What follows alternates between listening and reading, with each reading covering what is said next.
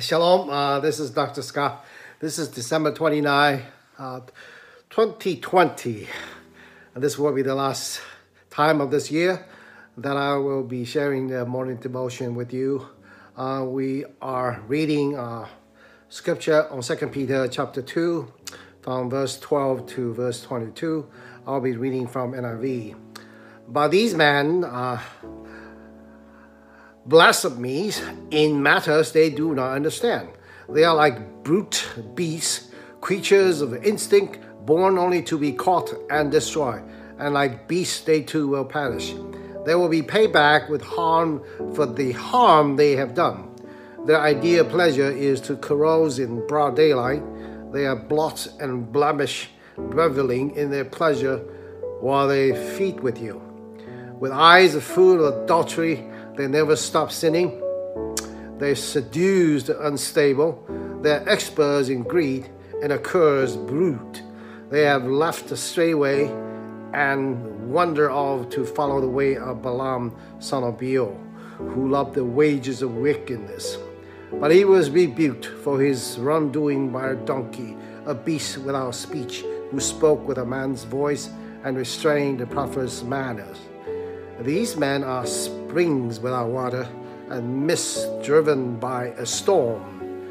The blackest darkness is reserved for them, for they mouth empty boast for words, and by appealing to the lustful desire of sinful human nature, they entice people who are just escaping from those who live in error. They promise the freedom while they themselves are slaves of depravity. For a man is a slave to whatever his master him. If they have escaped the corruption of the world by knowing our Lord and Savior Jesus Christ and are again entangled in it and overcome, they are worse off at the end than they were at the beginning. It would have been better for them not to have known the way of righteousness than to have known it and then to turn their backs on the sacred command that was passed on to them. Them, of them the proverb are true. A dog returns to its vomit, and a soul that is washed goes back to her wallowing in the mud.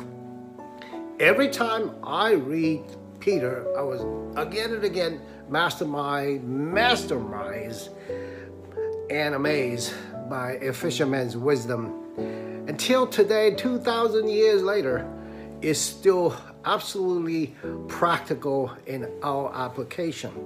Here, Peter was trying to warn us again that there will be preacher, there will be speaker that will entice, seduce the people that are unstable, the people who just came out of the darkness into the truth of Jesus and these people will come to you and, and, and many times you, you see them.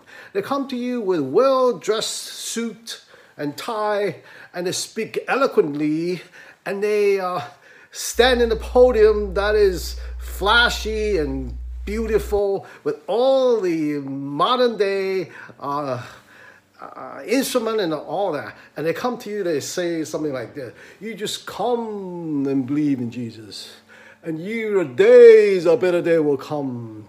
A better days are waiting for you. All you have to do is just trust Jesus, and prosperity will fall beyond you. That is not gospel. Part of the gospel is Christ Jesus help us in our need.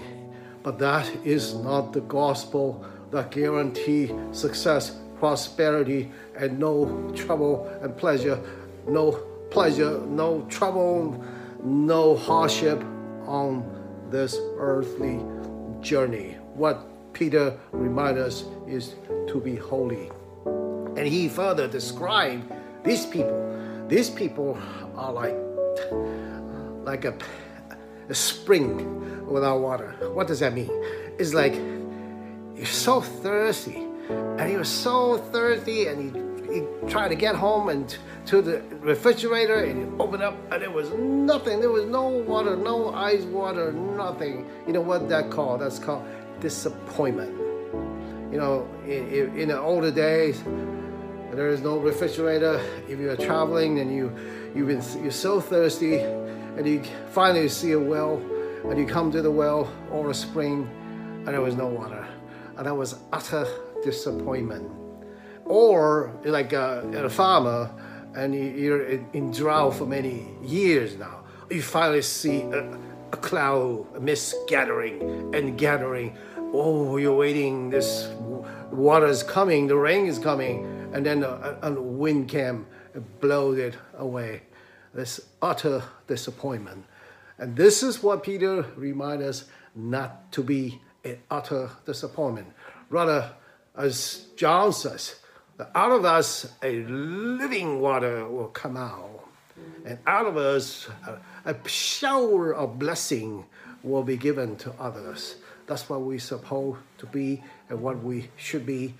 And uh, he, uh, he uh, further, further, you know, remind us these people are like Bruce. And what the end of Bruce is death. And, and also like, like dogs, they go back to the vomit.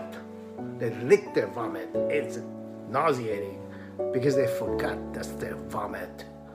Or like a pig, a wash clean, but go back to their soul and they get dirty again because they don't know what dirty is. So at the year end 2020, a year we have all lived, travail together, is my blessing to you that the Lord will multiply you, uh, will give you fruit of righteousness. And so that we can give people blessing with shower of blessing from the living water that Jesus Christ dwelt in you. Go in peace, go in love, go in grace. Amen.